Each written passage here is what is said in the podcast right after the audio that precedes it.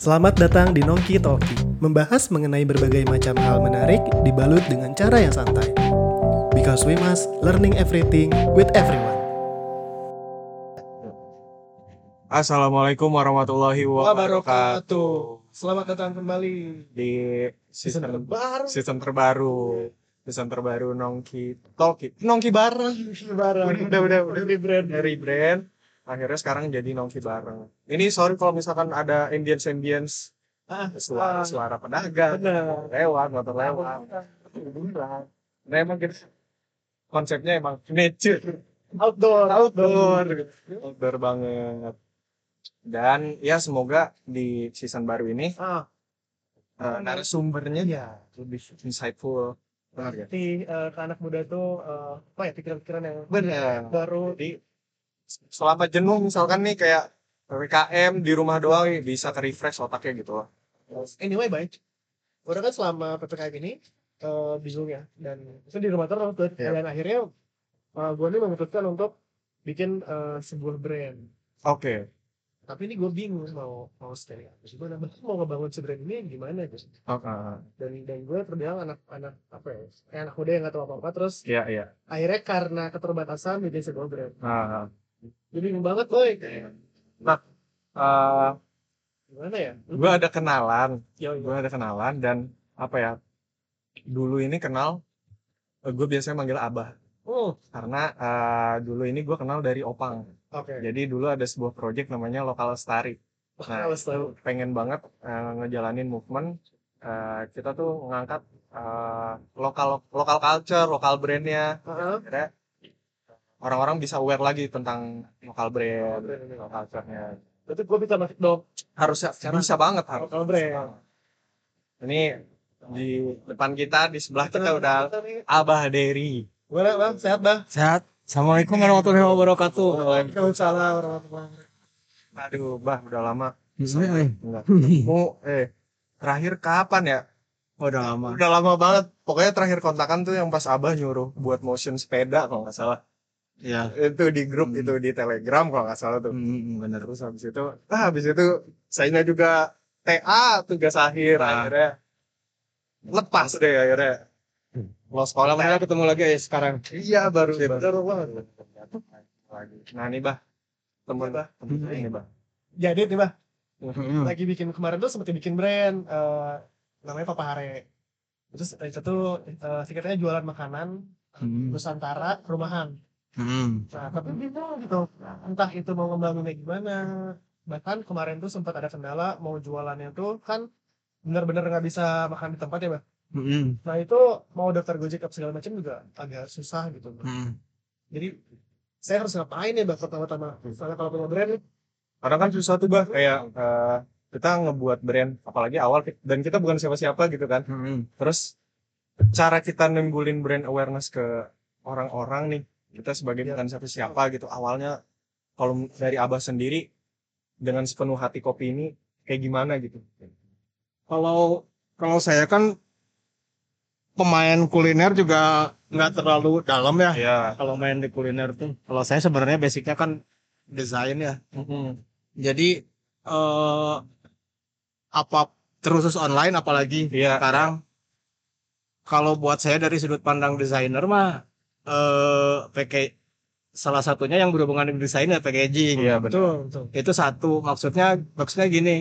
eh, kenapa packaging jadi satu salah satu ya faktor X eh, untuk menarik eh, perhatian calon audiens benar ya ketika satu packaging produk menarik mungkin itu eh, akan apa ya akan jadi satu aksen sehingga ketika orang ngelihat present presentasi produk kita tuh minimal dia tertarik dulu dengan packagingnya. karena kan kalau online kita juga nggak bisa ngerasain rasanya ya. Itu mau nggak mau harus beli itu eh, memang mungkin pengaruhnya nggak terlalu besar ya. Karena makanan tuh soal rasa ya. Makanan tuh soal hubungannya sama eh, pengecap lah lidah gitu. Iya iya. Kar- karena itu kalau kalau kita udah udah ngerasain si makanannya kan maksudnya tetap si eh, faktor yang terbesarnya rasa pasti. Iya iya. Dan eh, kalau makanan Nusantara apalagi ya maksudnya teh banyak pisannya yang udah di explore-nya bener bener sekarang kan eh contoh gini lah ada banyak makanan yang zaman kita kecil dulu teh sekarang dipresentasikan dengan gaya yang baru. Benar. Ada tambahan rasa kan Heeh, rasa packaging lebih modern, Iya, modern. lebih lebih lebih kecil lah gitu. Jadi sebenarnya isinya yang zaman dulu kayak yang zaman saya kecil mah yang makanan lidi teh. ah, iya, Bang. iya Nah, sekarang di- dikemas dikemas jadi lebih modern, betul betul jadi punya value tambahan Iya, gitu. benar. Jadi anak yang yang yang lahir di zaman kita juga ini apa sih gitu nyobain. jadi penasaran Padahal itu tuh udah ada dari dulu. Kayak kalau sebenarnya apa sih si pionirnya mah mungkin keripik maicinya. iya benar awalnya Iya, awalnya awalnya Kan keripik mah keripik pijit weh. Hanya ya edit value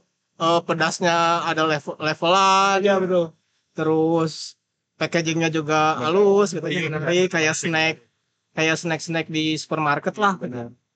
Kayaknya dari situ itu eh, apa ya? Juga pionirnya lah juga nama si kayak Zayana kan? Keripiknya keripik cau dari dulu udah ada. Dari zaman kita kecil terus tapi di di, di packaging lebih bagus. Berarti yang berubah tuh tampilan luar terus cara ngepresentnya gimana? Sama rasa juga berubah. bukan scale apa apa ya sama memberikan pilihan lain merenya ada rasa coklat rasa naon gitu. Terus leveling pedas. Iya sih apa ya kayaknya zaman sekarang juga bah eh, aku juga kemarin sempat main ke Blok M. Dan pas di sana tuh ke M Block Marketnya tuh Ah. kayak isinya tuh brand lokal semua kan Ah. si ininya. Dan enggak maksudnya apa ya udah berkembang banget gitu. Yang si lokal lokal brandnya yang tadinya kayaknya kita kurang aware tapi akhirnya pas ada si M Block ini jadi keangkat banget gitu si Hmm. lokal lokal brandnya gitu. Kayak misalkan ada kopi bir lah terus ada snack snack yang paling ini ada skincare skincarean terus ada eh, kayak pas pas lah lihat lah yang emang dari studio-studio yang ada di Indonesia gitu. Nah akhirnya ditaruh di sana. Nah itu akhirnya keangkat banget gitu. Nah kalau misalkan bah kalau menurut abah sendiri kayak pergerakan brand lokalnya sendiri gitu yang abah tahu di Bandungnya kayak gimana sih? Kalau kita lihat kan di Jakarta kayaknya emang keangkatnya sama M Block nih gara-gara yang Mas Handoko Hendroyono ini nih. Terfasilitasi Iya, jadi makin kalau kalau saya lihatnya gini ya maksudnya gini apa? Sebenarnya jujur saya berharap si M Block teh ya di Bandung. Mungkin bisa. Nanti bisa. Karena Ban- Bandung teh apa ya? Orang selalu bilang Bandung tuh kota kreatif eh, kiblatnya sebuah tren ah, iya bisa dibilang betul. tapi dari sini Eh, dulu 2000 eh 1996-an lahnya zaman zaman clothing clo- clothing breakthrough-nya sama si Uncle Iya, segala iya. macam lahnya.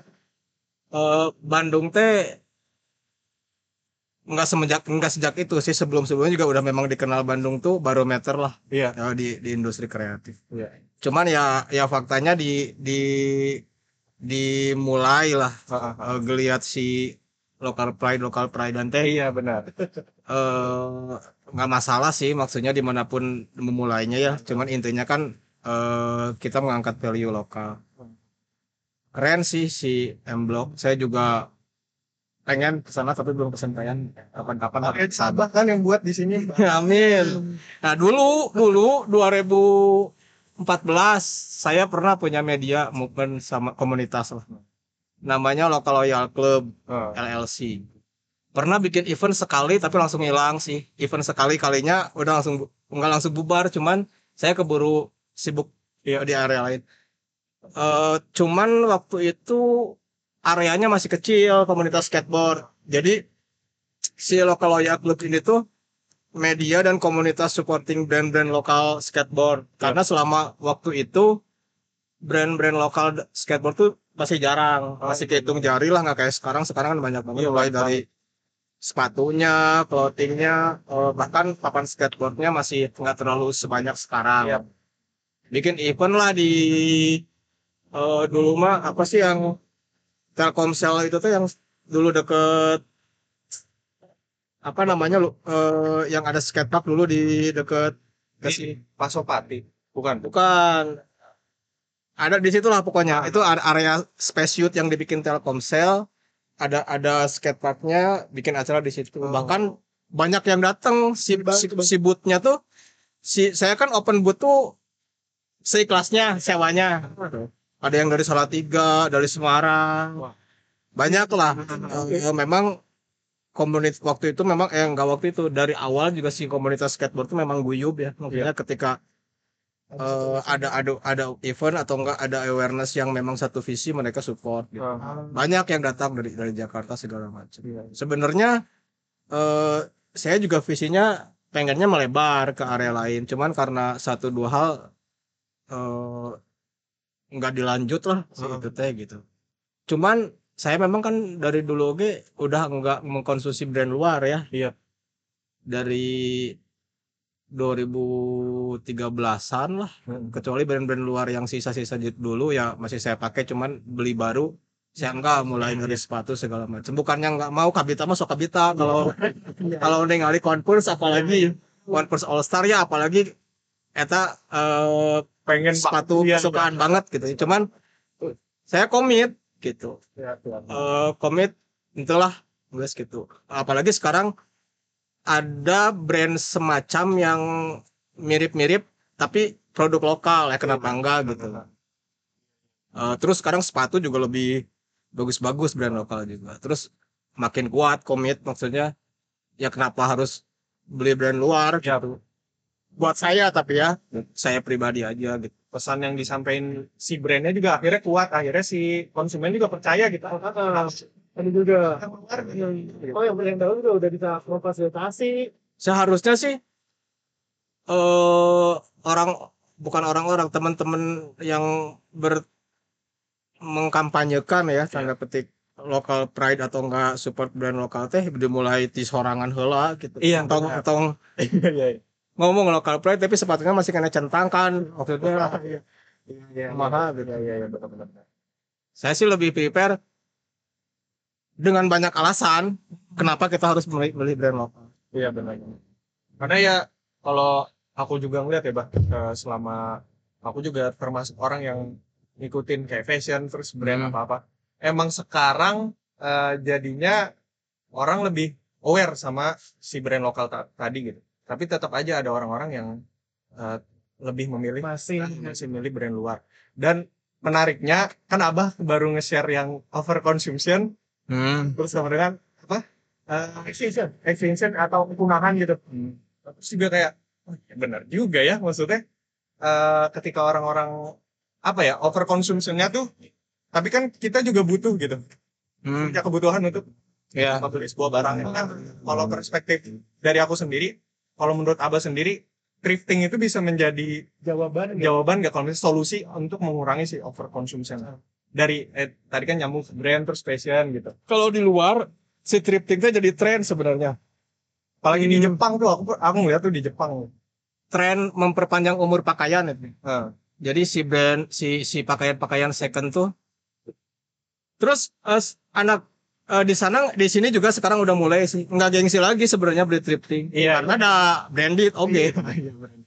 pertama memperpanjang si usia pakai si pakaian tersebutnya maksudnya nggak berakhir di tempat sampah secepat itulah Iya. gitu Hmm. kan pada awalnya mah mungkin mungkin nggak nggak jad- eh, eh, mengurangi meskipun belum bisa menyelesaikan masalah ya maksudnya intinya kan ada will untuk me- mengurangi gitu. Eh, jadi yang harusnya itu berakhir di tempat sampah dengan cepatnya di TPA dengan cepatnya bisa diperpanjang dengan adanya thrifting gitu lah. benar. Nah, benar. dan thrifting thrifting teh juga ada yang branded ada yang juga aja. baju-baju baju-baju vintage Iya, iya. baju-baju vintage biasanya kan lebih long lo- eh, long session lah long session jadi dia bisa dipakai biasanya sih kalau yang aktivis-aktivis eh apa eh waste gitu Ya. dia memang pakaiannya tuh yang simple colornya juga earth tone terus vintage karena memang itu whole season eh bisa kepake gitu. Iya benar. dan apa ya itu mah next level dari si apa pengurangan sampah fashion segala industri segala Iya, macam. iya, iya. Kadang kan aku juga pernah ada di itu, maksudnya buat brand fashion gitu. Tapi pas kemarin ngelihat ada berita kayak eh, yang pas dia ada eh, fashion show-nya Louis Vuitton Louis Vuitton. LV terus tiba-tiba ada yang Pakai, yang oh, beginian, terus kayak tapi ya benar juga gitu. Tapi ya seenggaknya dari kita sendiri sih ya pak yang dari Gimana dari si overconsumption yang tadi teh kan eh sebenarnya isu utamanya teh kalau di tren global industri fashion Oh. Iya, kan. Masalah industri industri fashion tuh fast fashion segala Iya, iya, macam iya, lah. iya. Eh, produksinya sangat cepat eh, trennya juga berubah cepat konsumsinya juga harganya oh, cepat Aduh. harga juga ketika end season diskon segala Iya, macam iya. kan pada akhirnya kekhawatirannya teh eh jadi limbah iya dan Betul. proses produksinya juga meninggalkan eh, jejak karbon segala macam lah kan isunya teh itu ya Haha. yang lagi rame teh nah makanya kalau yang di postingan saya share saya re- repost tadi dari eh, Mas Andoko teh Hmm. eh, sustainable fashion Oh. sepertinya 2021 mungkin 2022 di di kita bakal mulai masuk ke sustainable fashion trennya ya Hmm. ethic fashion gitu lah mulai dari eh, brand yang bertanggung jawab terhadap lingkungannya terhadap karyawannya terhadap tempat kerjanya yang aman Iya, iya. Terhadap eh, konsumennya gitu. Nah, brand yang kayak gini kayaknya yang tahun depan tuh saya sepakat sih sama postingannya tadi bakal menarik perhatian. oke Ya mudah-mudahan si brand lokal ada yang masuk ke situ sebenarnya udah ada sih beberapa yang banyak lah kayak brandnya Citra itu tuh apa tuh, sejauh mata memandang Oke, ya. terus suka cita banyak tapi Iya. masih brand cewek ya kalau brand brand cowoknya saya nggak tahu cuman memang yang kons enggak sih sebenarnya bukan masalah gender ya masalah konsumtif Ya, Tapi- laki-laki juga ada. Hmm, gitu. cuman belakangan ini yang baru muncul si etik brand teh rata-rata brand cewek oh iya iya iya. kalau yang aku tahu tuh sepatu nggak usah pijak bumi apa apa nah pijak bumi harusnya eh, itu jadi pertimbangan ketika bikin brand baru teh itu branding juga bagus sebenarnya Iya, iya. untuk branding Ah. untuk green marketing lah segala macam. Karena orang sekarang sekarang teh udah aware iya benar udah aware maksudnya saya beli brand ini teh value yang saya dapat apa sih? Iya iya iya. Apalagi kalau satu visi kita dapat audiens satu visi gitu. Iya benar-benar. Jadi selain dapat si bajunya bagus, menarik juga dia ngerti gitu apa eh, si brandnya kita teh tersupport juga gitu. Nah, sekarang apa tuh? bahan yang bisa bahan baju yang bisa compostable udah ada Oh. gitu. maksudnya. Combustible tuh bisa jadi jadi tas eh, jadi kok terkompos eh, secara alami udah ada. Bahan utamanya biasanya bambu atau enggak eukaliptus. Oh, udah ada gitu. Meskipun memang lebih mahal ya. Tapi kan ada nilai lebih. Iya iya. Betul, so. ikut berpartisipasi dalam menyelamatkan bumi. itu poin yang tadi di share si Mas Andoko mah kayaknya ke sana gitu. Sepertinya tren 2022 teh harus ke- ada ke situ gitu ada Iya. kecenderungan ke sana Tapi tadi eh aku dengar ini bah dengar salah satu kata yang menarik green marketing. Wah, Green marketing tuh kayak gimana sih tuh maksudnya? Eh, banyak sih yang yang bilang atau enggak yang yang bikin TA Ah, ada kemarin tuh ada anak Unpar sama anak UI kalau nggak salah eh sepenuh hati kan nerapin green marketing gitu ya berarti saya juga sebenarnya rada awam tentang green marketing cuman saya tarik kalau tarik garis kesimpulan mah eh bisa bisa relate sama yang tadi dibahas etik brand gitu. Maksudnya brand eh, komunikasi si brand itu teh eh, komunikasi yang mempunyai pesan hmm. terhadap ke lingkungan gitu. Iya iya iya apa namanya eh, peduli lingkungan brand-brand yang peduli lingkungan gitu. Makanya sepenuh hati kalau misalkan take away lebih pakai botol. Itu yang mereka bilang green marketing gitu Hmm.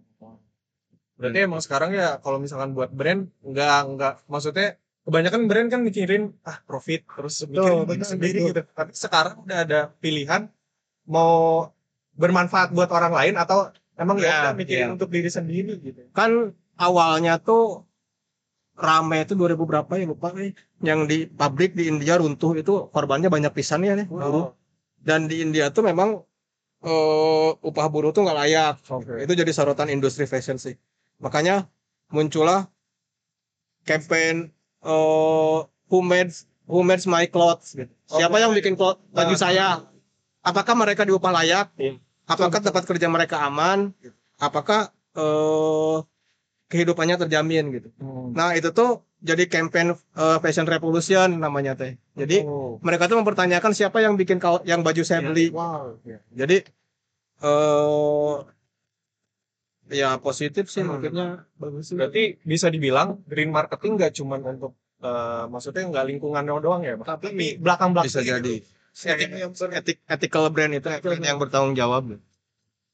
bisa seluas itu ya maksudnya kayak sampai orang belakang misalkan kalau abah eh, kopi berarti kayak petaninya bisa dibilang kayak gitunya ya, Bah? Kalau sepenuh hati kan juga dari awal tuh komitmen pertama ngurangin sampah plastik sekali pakai. Yap. Yang kedua kopinya kita komitmen kopi Indonesia Yap. karena kopi Indonesia juga kalau dari segi kualitas malah Lebih nggak kalah mungkin lebih bagus juga gitu banyak banyak buktinya ekspornya meningkat terus gitu. Terus dan jenisnya juga originnya banyak pisan. Eh, sepenuh hati dua tahun lebih aja belum semua mungkin kopi Indonesia diseduh di sini gitu. Iya. karena saking banyaknya ori- eh, originnya.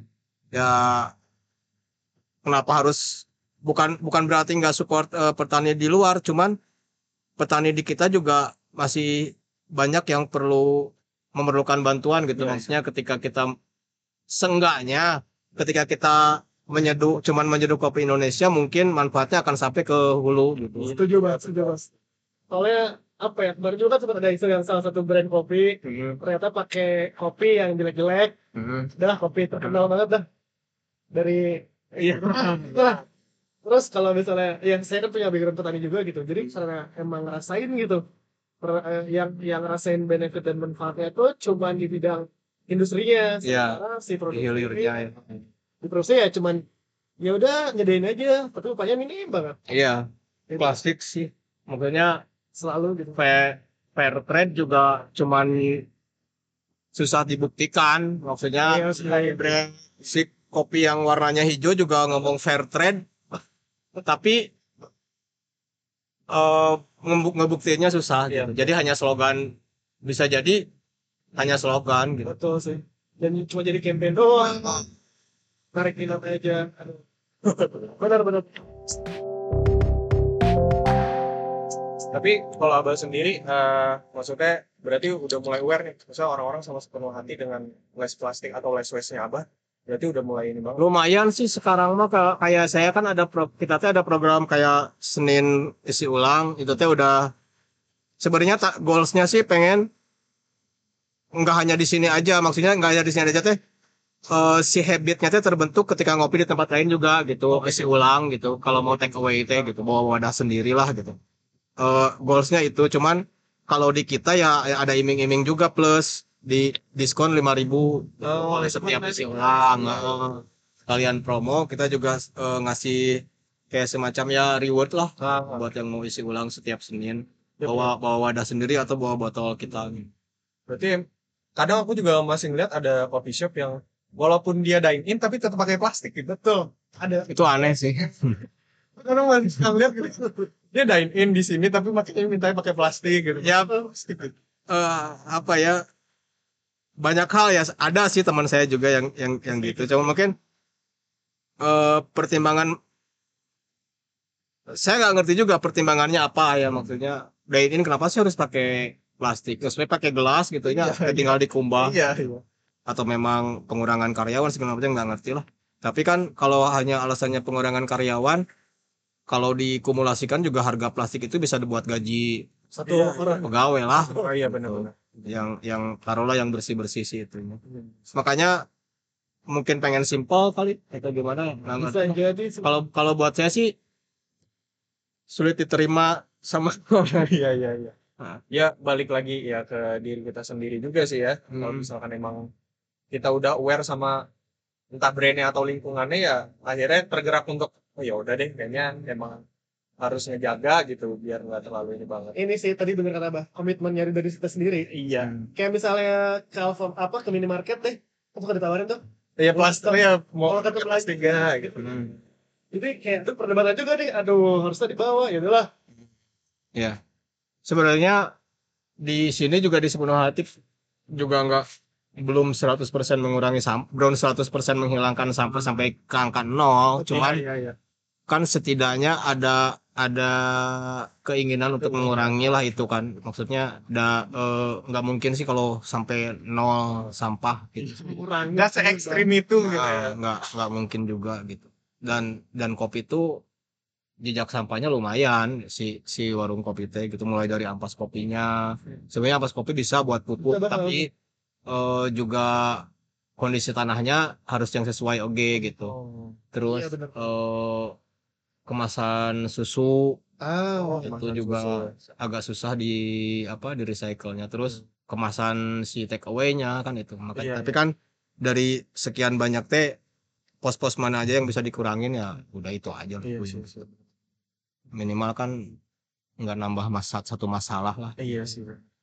Iya, bener sih. iya Kadang aku juga mikir, eh ya itu tadi kita pakai brand, eh kita mikir ah buat brand ah, tapi nggak mikirin eh, sekitarnya juga gitu, lingkungannya kayak gimana, belakang belakangnya kayak gimana. gitu. kadang kita suka jadi egois buat diri kita doang Iya, iya. Rasa- Atau cuma ngikutin eh, zaman aja ah kayaknya sekarang banyak brand nih terus akhirnya eh udah buat brand dah ya gitu tapi nggak terkonsep gimana nanti belakang kayak gimana orang-orang di belakang pembuatan brandnya itu kayak gimana gitu. Dan kadang gini eh, apa ya orang ini suka mikirnya ayo udahlah toh orang-orang juga masih pada buang sampah dah. Kadang suka gitu tuh cuman nggak mikir bahwa ya udah ken- kenapa kita nggak kenapa kita diri sendiri gitu yang Hmm. nggak buang sampah gitu. Sebenarnya kan kalau bikin taruh contoh bikin clothing gitu ya. Ah ah. clothing teh banyak desain terus katanya sekarang di di katanya siapa ya teman kemarin kata waktu meeting di UMKM Shopee atau apa Wah. tiap hari di Indonesia tuh lahir berapa brand gitu. wow di antaranya clothing.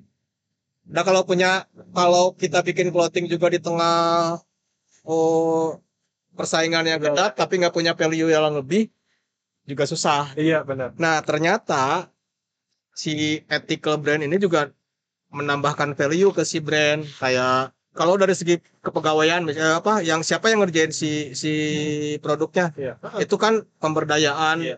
bisa diangkat jadi human branding lah maksudnya gini maksudnya oh kita eh, si brand tuh memperhatikan eh, siapa yang membuatnya dengan eh, misalnya di diupah dengan sewajarnya Iya. segala macam terus misalnya ternyata juga si brandnya eh, aware punya tanggung jawab terhadap lingkungan misalnya. Itu kan kalau buat saya sih ada nilai plus. Maksudnya nggak cuman jualan toh gitu Iya, iya. si si brandnya. Kayaknya aku pernah lihat kalau nggak salah sebut brand nggak apa-apa sih sebenarnya. Eh, kayaknya kalau nggak salah kompas pernah yang pemberdayaan kalau nggak salah pernah deh.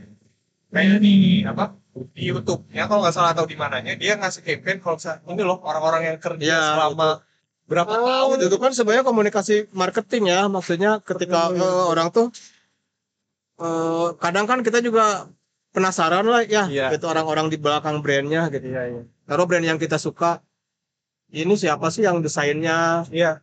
Siapa sih yang bikinnya segala macam. Nah eh, itu memang bagian dari komunikasi ya strategi marketing juga sih sebenarnya gitu kalau dikulik eh, diulik-ulik bisa jadi narasi cerita buat si brand juga. Iya. Iya iya iya benar karena sekarang brand emang brand tuh butuh narasi gitu butuh Iya. cerita. Iya. misalkan nggak ada isinya kayak ya ayo ngomong gitu ya iya. kayak sekarang lagi tren eh, harga murah di Shopee ya paling kan orang kenapa sih lu beli ini? Karena murah. Iya Iya. iya. Udah Kurang harga gitu tapi eh, belum tentu beli lagi juga. Iya, kalau kalau beda dengan si brand yang punya Narasi cerita kuat narasinya Cerita kuat kadang dia punya audiens yang loyal gitu Iya benar benar benar benar. Kadang aku juga pernah eh, buat eh, beli eh, brand eh, baju karena campaignnya aja bah. Jadi kayak bagus banget campaignnya beli deh gitu. ya kan tiket ketika beli terus ikut jadi ngerasain Iya. partisipasi benar. kan saya pernah baca ya 90% lebih lah keputusan seseorang membeli produknya karena alam bawah sadar Iya. gitu. nah si cerita-cerita si narasi-narasi si campaign-campaign itu sebenarnya mempengaruhi alam sadar kita bawah alam sadar kita sebenarnya kita nggak butuh-butuh amat sih berang itu tapi Iya suka pisan eh iya iya benar. beli well Iya benar. Pas udah nyampe tuh ya. Ya, udah. Ya udah. itu sih kekuatan ya branding mak- maksudnya mulai dari storytelling segala macam Ya. dan terbukti sih maksudnya teori oh iya juga ya gitu jadi makanya butuh branding yang kuat di sebuah brand itu yaitu untuk itu. Jadi jadi penasaran gini bang eh, kapan sih bang pertama kali mulai sebenarnya pengen aware terus juga menerapkan tadi less waste di penuh hati? Yang nge-triggernya tuh apa tuh? sebenarnya background background lingkungan ya lingkungan saya dulu kan kuliah di kehutanan sebenarnya. Sangat dekat dengan isu-isu lingkungan lah gitu naik gunung segala macam lah gitu melihat sampah. Karena di miris gitu kadang Iya, ya begitu dulu naik gunung di puncak teh eh, banyak sampah gitu harusnya kan nggak gitu. Biasa kan ada tuh yang Iya, Ada- ada- iya kadang-kadang gitu. Kayak sering lah gitu menemukan itu. Ya memang di sana sih maksudnya terasanya teh eh, si kepeduliannya dulu di kampus gitu. Dari situ. Dari situ. Eh memang kalau diterapin ke brand juga prinsipnya gini sih saya kalau pengen bikin sesuatu teh satu peng harus bermanfaat sih kalau bikin brand si brand itu harus bermanfaat juga orang buat orang-orang sekitar minimal. Dan juga nggak menambah masalah yang udah ada gitu. Iya, itu aja sih awalnya mah dari situ terus sekaligus tidak menambah masalah Iya. tuh gue jadi kepikiran nih gue buat brand gue nih gimana Iya iya benar benar. Tapi bah eh, kalau misalkan ya kalau misalkan kita bilang buat brand, kita kan juga ya dari nggak cuman kayak manfaat atau eh, si kita harus ngelakuin apa gitu. Tapi komunitasnya harus juga Hmm. gitu ya. Karena kan kita juga susah tuh ngebangun si komunitasnya betul betul dari sebuah brand gitu. sebenarnya kan brand yang baik itu yang lahir dari komunitas sebenarnya Iya. jadi dia punya loyalis lah ya banyak brand-brand yang udah gede Gede. udah puluhan tahun umurnya lahir dari sebuah komunitas Iya iya iya. itu berarti satu bukti lah si teori itu tuh benar Iya. Kadang suka maksudnya ya suka takut aja kalau misalkan kita buat brand tapi ah ini mah poster doang cuma cuma tim doang gitu kan. ya kan Kayak- eh, bisa lahir dari komunitas bisa supporting komunitas kan tinggal milih aja kalau nggak bisa lahir di komunitas ya supporting komunitas yang beririsan aja Iya benar. Iya sih ya benar. Iya benar. gitu aja maksudnya kayak apa ya ya banyak brand lah misalnya yang memang kalau dia ngomong preserve culture ya dia apa yang sumbang si si brand itu biar relate biar nggak dibilang konsepnya sama Benar. Gitu. Iya iya iya benar. atau bilang misalnya bilang dia brand yang eh apa brand skateboard ya biasanya mereka support event-event skateboard Iya, iya. atau kan minimal tapi biasanya kalau brand skateboard itu lahir dari dari komunitas biasanya rata-rata gitu Kan banyak tuh yang kayak ngomong gua streetwear nih. Tuh kayak mana sumbang sih? sebenarnya dua dua ribuan ya kemarin-kemarin Ya, sebelum pandemi apalagi momentum banget ya momentum pisannya si brand lokal teh gitu kayak kebanyakan tren teh berputar ya Iya. muter ya tren teh Eh, mungkin si isu ini juga dulu pernah keluar sekarang keluar lagi si isu dulu juga hashtag hashtag lokal, lokal pride itu bukan hal baru sebenarnya Iya. dulu juga udah ada Iya benar-benar. Eh, cuman sekarang diangkat lagi ya itu si trennya berputar gitu.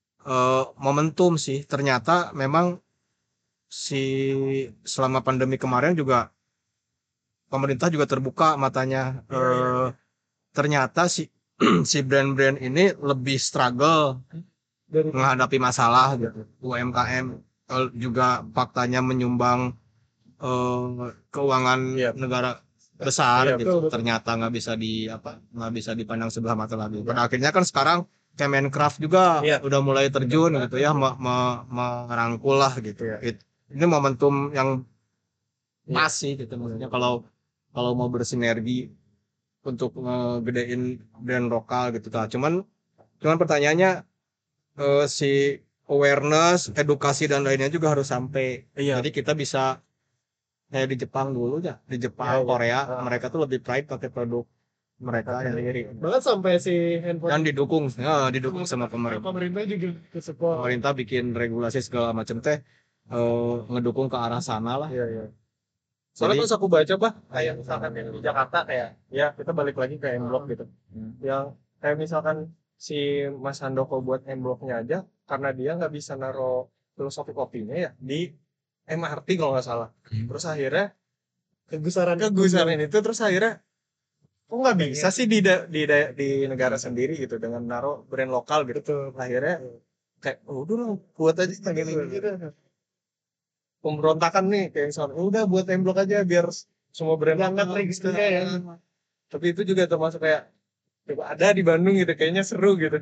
Iya sih. Mudah-mudahan ada di Bandung. Berarti bah ah selanjutnya apa? Namanya apa gitu Ah, amin. Banget gitu. pernah nggak apa pertama kali aku ngeliat apa? Sosoknya kayak ya, soulnya tuh gitu bah karena itu kan cuma angka Bang. iya pengen sih cuman belum ada belum ketemu jodohnya lah. Ya, rezekinya. Tahu ya. Soalnya kayak kita doakan saja. Eh, banyak eh, maksudnya apa ya jadi eh, satu hal muncul di luar sana tapi bisa jadi kayak eh, di dalam hati tuh "Ah, kenapa di sini kayaknya lu bisa deh buat mungkin nanti setiap kota dia punya bloknya masing-masing itu harusnya ya yang daerah-daerah sendiri. Nah dulu tuh lokal lestari pengen kayak gitu sebenarnya punya itu juga. Karena sih jadi akhirnya nggak bisa gitu. Tapi memang itu sih masalahnya fokus itu yang susah yang susah tuh itu. Dulu saya juga nih ngeudahin lokal loyal club itu karena fokusnya nggak bisa dibagi-bagi gitu. Jadinya oh ya udahlah.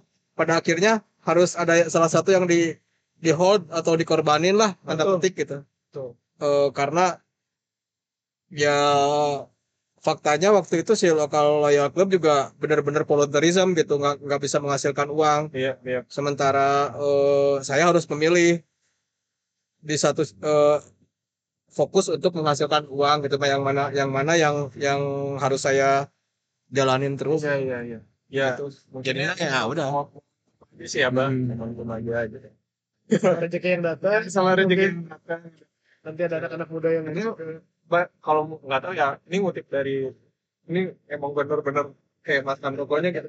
Di waktu itu kayak dari artisan brand habis baca buku itu tuh ya ternyata eh, zaman sekarang tuh banyak anak muda yang eh dia bilangnya dia apa dia menikmati zaman sekarang karena anak muda sekarang tuh lebih matang. Tapi anak eh, orang tua sekarang lebih punya soul anak mudanya. Jadi kayak iya bener juga sih kadang anak mudanya punya konsep eh kita gini ya tapi akhirnya bergerak ya tuh. tapi untuk bergeraknya tuh kayak Aduh, hari oh iya, iya, gitu. Yang akhirnya bener ya. Eranya dia lihat jadi dia lihat dari abah betul. Kayak misalkan kita mau ah, buat ah, kopi atau apa tapi abah sendiri udah mulai lebih dulu gitu yang akhirnya kayak tetap temen berangan-angan Iya. aduh pengen deh. Gitu. nah aku ngeliatnya kayak gitu bah jadi kayak. Kan lebih jadi ada ada celah sebenarnya di situ kan. Kolaborasi kolaborasi. Iya, yang iya. punya ide sama yang punya privilege lah betul betul. Iya bener kan gitu gitu kayak M Block juga sebenarnya memanfaatkan negatif space ya. Maksudnya eh, bangunan yang nggak kepake lah Ha. aset aset pemerintah Iya. yang dalam tanda petik nganggur. Iya iya. Nah saya tuh berharap di Bandung juga pemerintah tuh mulai mulai pemerintah Bandung khususnya ya mulai ngebuka. Maksudnya ketika ada aset yang memang tanda petik negatif nggak nggak termanfaatkan dengan maksimal teh ajakin warganya sok siapa yang punya ide bagus pakai aja ini gitu. Maksudnya kan jadi ak- jadi satu aktivasi gitu. Iya benar. Kalau memang Bandung eh, kota desain kota kreatif segala macam iya ayo bergerak bareng gitu semua landmarknya mana nih? Nah. kayak gitu ya. Terus sih bener sih. Kadang ya kalau misalkan kitanya Jadi- udah kreatif kalau misalkan dari atasnya nggak mendukung ya susah juga sih bang. Jadi eh, apa jak nggak nggak kalau kita ngomong beberapa tahun yang lalu 90-an kita ngomong Bandung kota kreatif Bandung kota desain eh oke lah. Iya. Masih buktinya ada. Iya iya iya. Movement mulai dari kultur musik iya. eh, di Bandung geliatnya ada di Saparua Iya, iya. terus clothing di eh, Trunojoyo segala macam. Kita punya ya itu punya eh, sesuatu yang bisa di yang relate sama dengan Iya. si eh, orang ngomongin Iya. gitu kata kreatif intinya ada. Nah sekarang teh eh sok kolaborasi lagi gitu sih Iya, yang punya di situ ya. yang punya ya pemerintah lah misalnya punya fasilitas tanya warganya mana yang punya ide yang keren kolaborasi gitu. Yang kelihatan sekarang banyak hallway ya, Pak. Holloway ya Holloway Holloway juga belum ada lumayan lah ya buat sekarang lumayan maksudnya udah udah Jakarta sebenarnya duluan sih Iya, iya. pasar Santa ya tapi Pasar San- ya nggak masalah juga gitu di Bandung juga bisa Iya, ternyata gitu dan harusnya memang bisa potensinya Bandung itu segala ayah segala bisa bener, Bah. Saya nih, Bah. Netep di Bandung. Kan udah ya udah kayaknya udah enak di Bandung gitu. Asli. Amat. Asli kan aku kan orang Depok kan terus kayak ke sini kayak "Eh, udahlah di sini aja kayaknya udah nyaman gitu. Dan apa ya kerja di sini tuh nggak kebawa pusing. Nggak tahu kenapa ya kalau misalkan di di sana jadi kayak kayaknya pressure-nya banyak nih atmosfernya beda tuh. Jakarta kan sekarang teh lagi nge- nge-branding Jakarta kota kolaborasi. Iya iya. Banyak Jakarta ininya tuh. banyak ini iya iya iya bener. Ini bener-bener apa ya? kolaborasi kolaborasi sebenarnya kan eh Sundanis banget Kalau guyub gitu orang Sunda kolaborasi itu kan bebarengan ya maju bersama gitu Iya iya benar. Kita udah ngobrol panjang, aduh ini bener-bener refreshment, ya banyak insight-insight yang dari Abah disampaikan. Betul. Kita sekarang JFS dulu. Games dulu kali ya. JFS JFS? JFS JFS. JFS Jawaban versi saya. Jawaban versi kamu mana? Mana ya? Makanya dicari Yuk kita cari. Ayo. Jelasin nih JFS kayak gimana? Nah, jadi JFS nih Bang, eh, nanti kita eh, ini ada ada pertanyaan beberapa pertanyaan. Terus nanti diambil sama Abah, dibaca juga. Eh, sebelum nanti jawab pertanyaan, ada satu kalimat Jawaban. jawaban versi saya, baru dijawab. Mangga, Bah. siap. Bismillah Eh, aneh-aneh, Bang. buru di Aduh, bukan. wah ini lupa eh. hal pertama yang kamu beli pakai uang sendiri. Manajer hal udah ada pertama. jadi uang uang yang dihasilin ya? Ada oh ingat ingat ingat. Jawaban versi. ini benar-benar pertama kali saya bisa ngasilin gue yang oh ya. jawaban versi jawaban jawaban versi saya ini mah flashback ke wah waktu kecil lah SD kelas berapa ya? Oh kelas 2 kelas 3 gitu ya ya umur umur segituan lah kelas 2 kelas 3 jadi di, saya kan tinggal di daerah pantai. Oke. Labuan Ratu. Nah anak-anak di sana tuh kayak tanda petik anak-anak selam lah. Ah. suka jualan kantong keresek. Oh iya iya. kantong kresek kan di pasar. Buat yang belanja teh teh teh kresek teh. Buat wadah belanjaannya. Oke, oke, oke. Nah saya ikut ikutan suatu hari eh, beli modal berapa gitu ya beli sekantong kresek itu habis dapat duit Waduh. saya beliin ikan si duitnya teh Oh duitnya. padahal bapak saya itu bandar ikan tapi saya beli pengen beli sesuatu gitu intinya bawa ke rumah Dari hasil keringet. oh, gitu. Belinya di bapaknya Abah. pasar ikan pasar ikan beli ikan kalau di sana disebutnya ikan layur lah Oh. pas bawa pulang ke rumah teh ibu ketawa maksudnya ya meren mikir naon meuli lauk di di, di pemindangan babnya juga banyak lauk ikan gitu cuman ya saya waktu itu terpikir saya punya duit pengen beli sesuatu buat bawa ke rumah udah itu aja sesimpel itu gitu berarti yang pertama saya beli waktu ikan ikan Aduh. itu umur berapa lupa eh, kelas 2 SD atau sebenarnya agak di, di bukan dimarahin agak di kamu tuh bikin malu kalau ada ketemu yang kenal gimana cuman ya nama juga anak kecil ya Iya. Lalu biarin lah kata babe gitu biarin belajar uang. ingat itu ingat Ikan juga nih. Sama. berbekas sih itu kelas lupa saya kelasnya cuman berbekas beli ikan. Aduh. Aduh, next question, Bah. Lanjut lah lanjut. harapan untuk brand Indonesia di masa depan wah Ada anti di lah. jawaban versi saya adalah apa ya? Eh naonnya udah keren-keren sih brand Indonesia teh. Udah keren-keren cuman kalau saya mah berharap lebih apa lagi ya? Lebih tanda petik bertanggung jawab. Ya Tuh. bertanggung jawab teh terhadap generasi yang akan datang juga bertanggung jawab karena kalau kalau brand yang udah diikutin oleh loyalis eh, konsumen yang loyal tanda petik fans lah Iya. Oh, dia bakal berpengaruh besar buat si ya- loyalisnya itu Iya. gitu. Jadi mereka si suara-suara mereka tuh akan didengar. Makanya suara tanda petik ya. Ketika mereka memberi pengaruh yang positif, Yap. ya mudah-mudahan si konsumennya juga mengikuti itu gitu. Jadi efek positif saya sih berharap ya itu dalam dalam dalam apa ya dalam dalam kategori apa pun maksudnya mau isunya lingkungan mau isunya eh, apa nilai kebaikan segala macam paling itu sama apa ya ya mudah-mudahan lebih bisa global Amin. Itulah. ini ada di Times Square. Udah. udah kan? Ya udah. Yang lain. Iya iya. keren sih ini keren. Itu sih. bertanggung jawab global. Selain kuat kuat di Indonesia kuat di luar juga. Iya, betul banget. Ya minimal nguasain ASEAN atau Asia lah gitu. Pasar. Iya iya iya. brand lu brand lu lanjut nih. Hah? Iya. Nanti mikir-mikir. Dulu.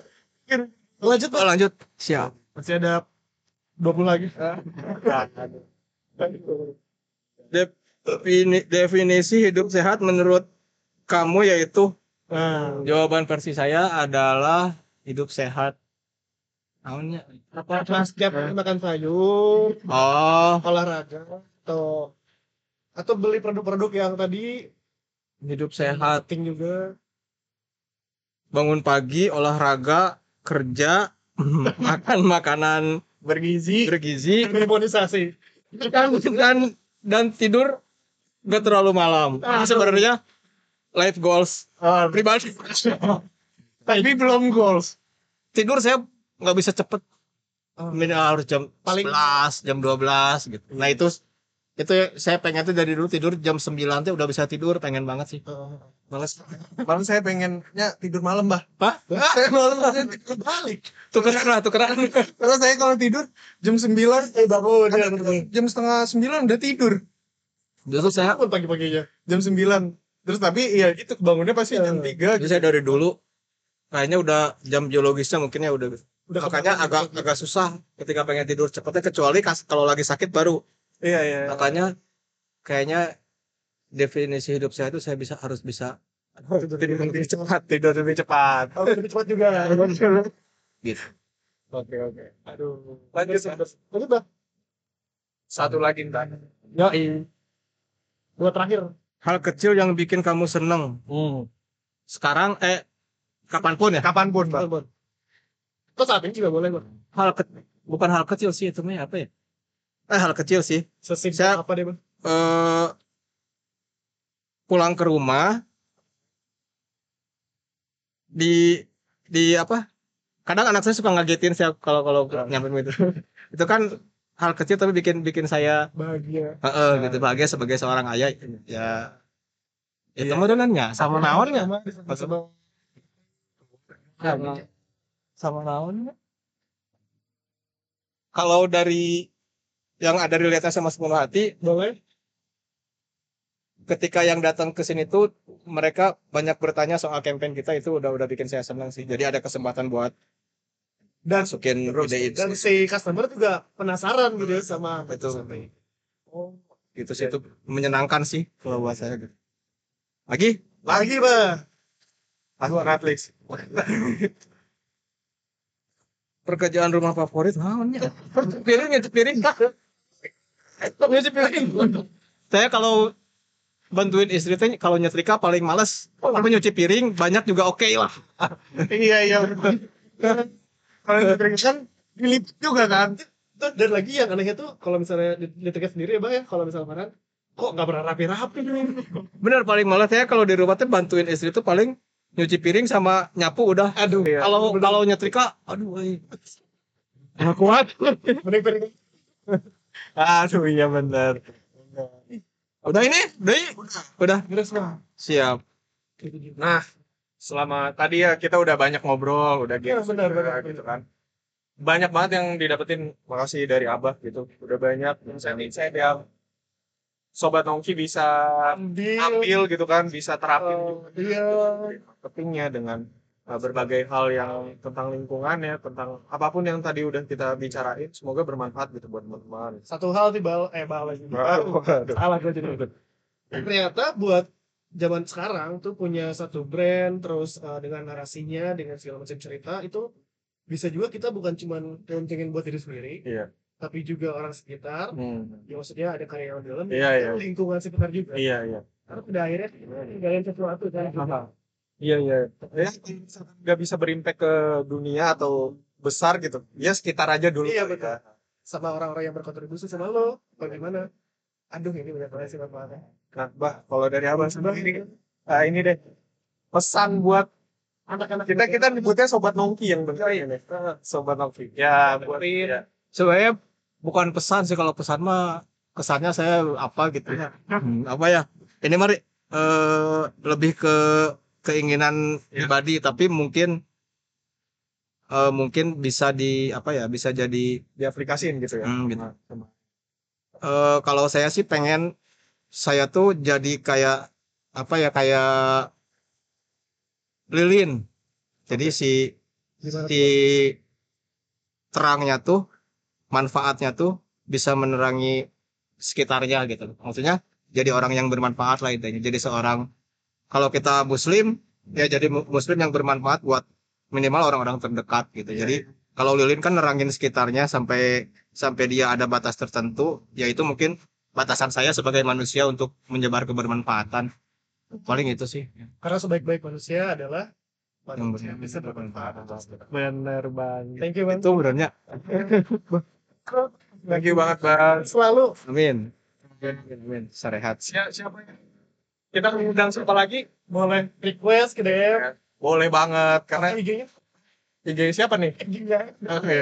Alvin Muda Kenapa udah Otoy siapa gue M tadi atau lo Bayu Pratomo. 8 sama Abah? Ada. Dario. Dario Head. Dario. Yap. Alhamdulillah. kita bisa ngundang lagi karena kita bisa belajar dari setiap orang. Betul. Betul kan Ingat banget learning everything with everyone oke terima kasih semuanya wassalamualaikum Assalamualaikum warahmatullahi wabarakatuh Selamat datang di Nongki Talki, membahas mengenai berbagai macam hal menarik dibalut dengan cara yang santai. Because we must learning everything with everyone.